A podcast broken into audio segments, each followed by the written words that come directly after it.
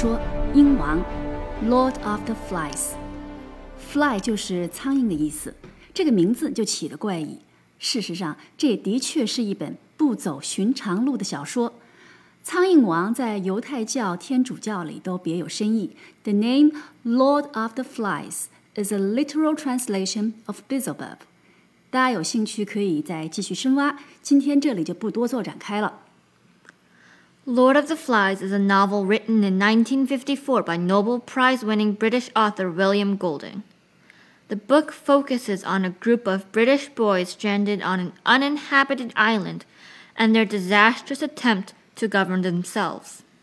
Strand 就是搁浅的意思，uninhabited 就是无人居住的，govern 就是治理。一帮男孩子因为飞机失事，搁浅在一个荒岛。 试图在此以一定的社会秩序求生的故事，结局却是灾难性的。Stella, what is the background of the story and who are those boys? The book takes place during a war. In the wartime evacuation, a British airplane crashes on an island in a region of the Pacific Ocean. All those that survive are young boys. Most are in their teenage years. There are some younger ones, but they are not the main characters in this book. Except for a choir team, most of the kids had not known each other before the crash. 这篇小说的背景交代的比较模糊，反正就是要把一批大小男孩子送到远离文明的地方求生。这个设置用心良苦，非常关键。十几岁的男孩子们已经有了一定的生存能力、体力以及现代教育后的基本认知。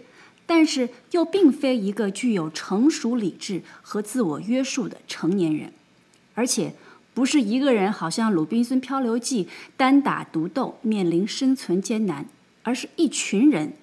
有人的地方就有江湖，这里面就要既有组织又有斗争。男孩子们是如何建立起秩序，最终又怎么样呢？The result is very sad. They first tried to establish order and leadership. They elected a chief. They assigned jobs such as hunting, building shelters, and building fire for smoke, which is critical to alert ships passing for rescuing. But as the situation evolved, unexpected things happened.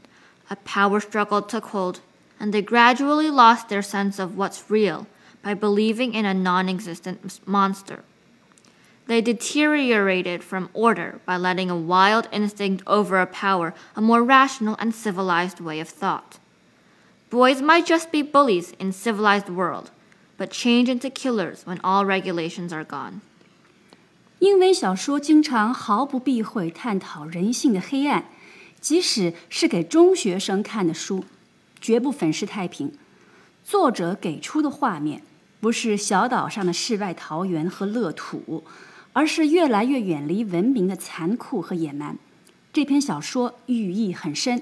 Wikipedia 维基百科是这样说的：“The central theme is the conflicting human impulses toward civilization and social organization, living by rules, peacefully and in harmony, and toward the will to power.”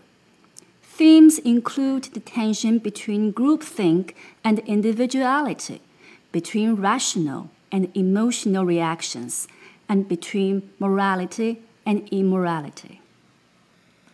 There are four different major roles presented in the story that show the different characteristics of people in extreme situations.